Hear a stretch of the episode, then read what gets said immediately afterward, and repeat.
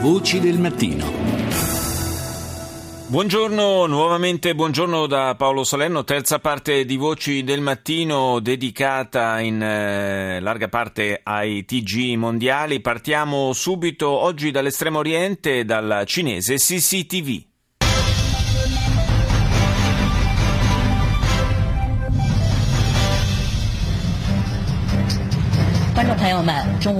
观欢迎您收看中央电视台新闻频道和综合频道并机播出的新闻三十分。Il telegiornale cinese è dedicato quasi interamente al terremoto in Nepal, 22 minuti durante i quali CCTV racconta i dettagli delle scosse che scuotono il paese, aggiorna il bilancio delle vittime, fra cui almeno 4 cittadini cinesi, e quello dei danni al patrimonio culturale nepalese, con l'80% dei templi e dei monumenti distrutto o gravemente danneggiato. Pechino ha organizzato una serie di voli per riportare in patria i cittadini cinesi che si trovano in Nepal e sottolinea il lavoro svolto dalle squadre di soccorso inviate ad aiutare quelle locali nella ricerca dei sopravvissuti. Nel frattempo, anche in Tibet si contano le vittime del sisma, che sono almeno 17. Ed ora la britannica BBC. The latest headlines for BBC News. I'm Gavin Gray. The authorities in Nepal say more than 3,000 people are now known to have lost their lives in the devastating earthquake that struck. Anche BBC, come la maggior parte delle emittenti mondiali, dedica naturalmente ampio spazio al devastante terremoto in Nepal che ha costretto per la seconda notte consecutiva centinaia di migliaia di persone a dormire all'aperto. Il sisma ha causato la morte di circa 3.200 persone. L'ONU ha avvertito che il paese è a corto di cibo e di acqua e spesso manca anche l'energia elettrica. Le ricerche intanto proseguono anche sull'Everest dove un numero imprecisato di alpinisti non riesce a scendere al campo base poiché una valanga ha spazzato via tutte le corde e le scale. I soccorsi con gli elicotteri al momento sono rallentati dal maltempo, sono almeno 18 gli alpinisti morti. E poi su BBC un titolo dedicato alle celebrazioni ieri nel nord della Germania in ricordo della liberazione del campo di sterminio nazista di Bergen-Belsen avvenuta per mano dei soldati inglesi nell'aprile del 1945. Nel campo vennero uccise oltre 50.000 persone. Ci spostiamo in Medio Oriente, al Mayadin. الجيش اليمني يستعيد السيطرة على مناطق في ساحل أبين ومواجهات ضارية في مدينة المعلة L'esercito yemenita, dice la TV libanese, prende il controllo di diverse aree di Abyan mentre continuano gli scontri nella città di Mualla. In Iraq operazioni aeree sopra la diga di Nadem Tartar per liberare l'area e i militari in mano allo Stato islamico. In Siria un grosso numero di ribelli torna alle porte di Jirs al-Shugur dopo l'offensiva lanciata dall'esercito siriano in varie zone della città. Infine continua ad aumentare il numero delle vittime del terremoto in Nepal, altre scosse a Kathmandu. Torniamo in Estremo Oriente, in Giappone, NHK.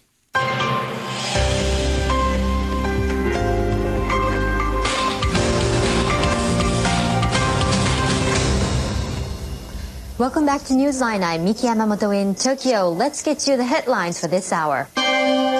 Rescue workers and medical teams from around the world are rushing to Nepal. L'emittente giapponese in lingua inglese naturalmente apre con la tragedia in Nepal, in evidenza poi il viaggio di otto giorni del primo ministro nipponico negli Stati Uniti. Shinzo Abe parlerà mercoledì prossimo al congresso di Washington e impegnerà il proprio paese a giocare un ruolo più attivo nel mantenimento della pace e della stabilità nella regione asiatica del Pacifico. Incontrerà anche il presidente Obama a Washington. Si tratta del primo viaggio di un capo di governo giapponese in America da nove anni a questa parte.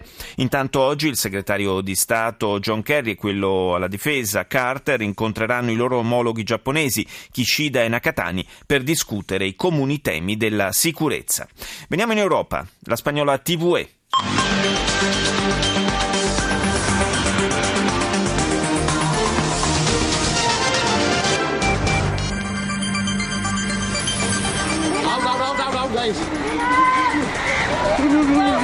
La tierra sigue temblando a los pies del Himalaya. En Nepal, esta mañana se ha registrado una nueva réplica, la más fuerte hasta ahora. La terra continua a tremare ai piedi dell'Himalaya, dice TVE. L'ultima replica del sisma, la più forte finora, ha nuovamente seminato il panico in Nepal. Le scosse rendono ancora più difficile la ricerca di sopravvissuti fra le macerie. Complesso anche il salvataggio degli alpinisti a causa del susseguirsi delle valanghe. Migliaia di persone un po' ovunque accampate senza acqua né energia.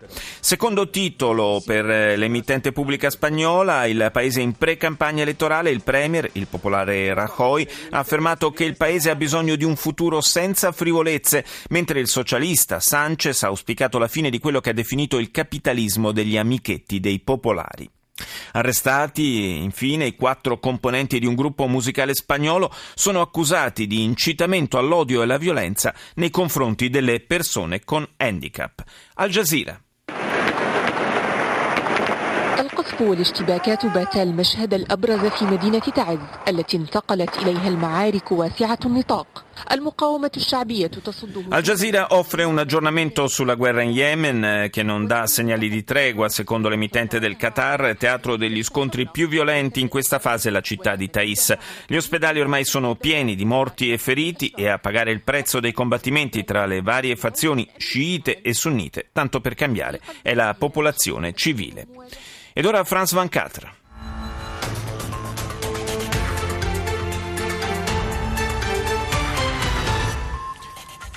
Près de 2500 morts au Népal depuis le séisme de samedi. Les bilans s'alourdissent et les répliques sont nombreuses. De magnitude 6,7 la dernière. In Nepal, dice Franz Van Catra, sono quasi 2500 le vittime del sisma. Sappiamo in realtà che il bilancio nel frattempo è cresciuto fino a superare le 3200. Presidenziali in Togo, poi ancora attesa per i risultati, molto bassa la partecipazione al voto e infine, ultimo titolo per l'emittente francese, come ogni anno arriva la cena dei corrispondenti alla Casa Bianca, il presidente Obama non ha mancato di scherzare su Hillary Clinton. Parliamo adesso di Nepal, lo facciamo con Enrica Garzilli, che è direttrice del Journal of South Asia Women Studies e del sito asiatica.org. Buongiorno. Buongiorno. Dunque, il sisma terribile che ha devastato e continua a devastare perché purtroppo eh, le scosse si susseguono ancora in Nepal eh, è andato a impattare sulla realtà di un eh, paese che eh, politicamente ha da pochi anni eh, raggiunto un nuovo equilibrio, ma dal punto di vista invece eh, economico e strutturale, diciamo, come, come sta messo? Allora, il Nepal eh, politicamente è democratico, una repubblica federale democratica, eh, ma ha grossissimi problemi perché dal 2007 ha una costituzione ad interim e, eh, non riesce a promulga- promulgarne un'altra definitiva. E quindi mh, c'è tutta una serie di mancate riforme, eh, mancate infrastrutture eh, che diciamo, impatto, già aveva un impatto fortissimo sul paese prima di questa, questa tragedia. Insomma. Quindi eh, ha avuto un impasse politico di anni, eh, vari, vari primi ministri che si avvicendavano e per, per la prima volta nel 2014 l'economia diciamo, il disastro economico si è rallentato, anzi c'erano delle, delle, buone speranze per l'economia perché si riprendesse, perché mh, finalmente è stato eletto un primo ministro, Sushil Koirala, eh, appunto democraticamente eletto dall'Assemblea Costituente, i partiti si sono messi d'accordo è stato eletto questo del, del, Coira del partito moderato, cioè del partito del congresso. Sì, un, un paese peraltro che eh, diciamo è da pochi anni uscito da, dalla da lunghissima esperienza della guerra civile esatto. e, e, della monarchia. Adesso... Il 2006, quindi da, mh, dieci anni di guerra, quindi ancora tutti i problemi aveva ancora tutti i problemi post bellici e specialmente economici, ma non solo, per esempio eh, come impiegare gli ex ribelli maoisti che erano considerati terroristi a livello internazionale, tra sì. l'altro dall'Interpol, dall'America, eccetera, eccetera. Quindi questa situazione politicamente veramente mh, disastrosa eh, i partiti che lottano e l'economia che era in totale sfascello per la guerra, per il periodo post bellico e perché l'economia del Nepal si fonde essenzialmente su tre eh, pilastri. Va bene, la piccola economia di sussistenza agricola, sì. ma eh, non, non, non, porta veramente gran reddito, anzi eh, molto povero il Nepal. Ehm, poi le entrate che vengono dai milioni di nepalesi che lavorano all'estero, specialmente e in condizioni abusive, tra l'altro, mm. veramente nei paesi del Golfo, che portano soldi a casa, insomma, che mandano i soldi sì. a casa e poi soprattutto gli aiuti internazionali dell'India e della Cina, soprattutto della C- dell'India perché l'anno scorso eh, il primo ministro Narendra Modi è andato due volte in Nepal, a Kathmandu proprio, e ha stretto degli accordi economici mh, molto importanti per il Nepal proprio per le infrastrutture. Per esempio, uh, per, per, costruire due grosse centrali idroelettriche sì. enormi, dall'Himalaya ovviamente, eh, perché anche diciamo con le quali beneficerebbe non soltanto il Nepal, ma nel Nepal, ma anche l'India, per questo motivo ovviamente. E, e parla... poi Beh, certo. Eh, e parlare adesso di infrastrutture, insomma, in un paese devastato in questa esatto, maniera. Eh, esatto, quindi. Bisognerà rivedere i, i piani in profondità, diciamo. Certo, anche perché le, eh, già l'elettricità mancava, cioè c'era sempre a singhiozzo, era sempre eh, a orario, no? Sì. Eh, specie nella capitale. Poi nelle, nelle, piccole città di frontiera o nel Gurung o insomma diciamo l'elettricità mancava anche 12 ore al giorno, 14 ore al giorno, eccetera. Poi Modi ha aperto una linea di credito di, mi pare, un, un milione, un miliardo e mezzo di dollari sì. per varie infrastrutture, proprio diciamo ha dato dei soldi, molti soldi, quindi al Però insomma, al questo ci aiuta a capire come a questo punto si debba certamente intervenire anche a livello internazionale per aiutare un paese che faticherà non poco a uscire da questa terribile esperienza. Io ringrazio Enrica Garzili per essere stata con noi stamani. Voci del mattino. Riprendiamo la carrellata dei telegiornali mondiali, ripartiamo dalla Germania con Deutsche Welle.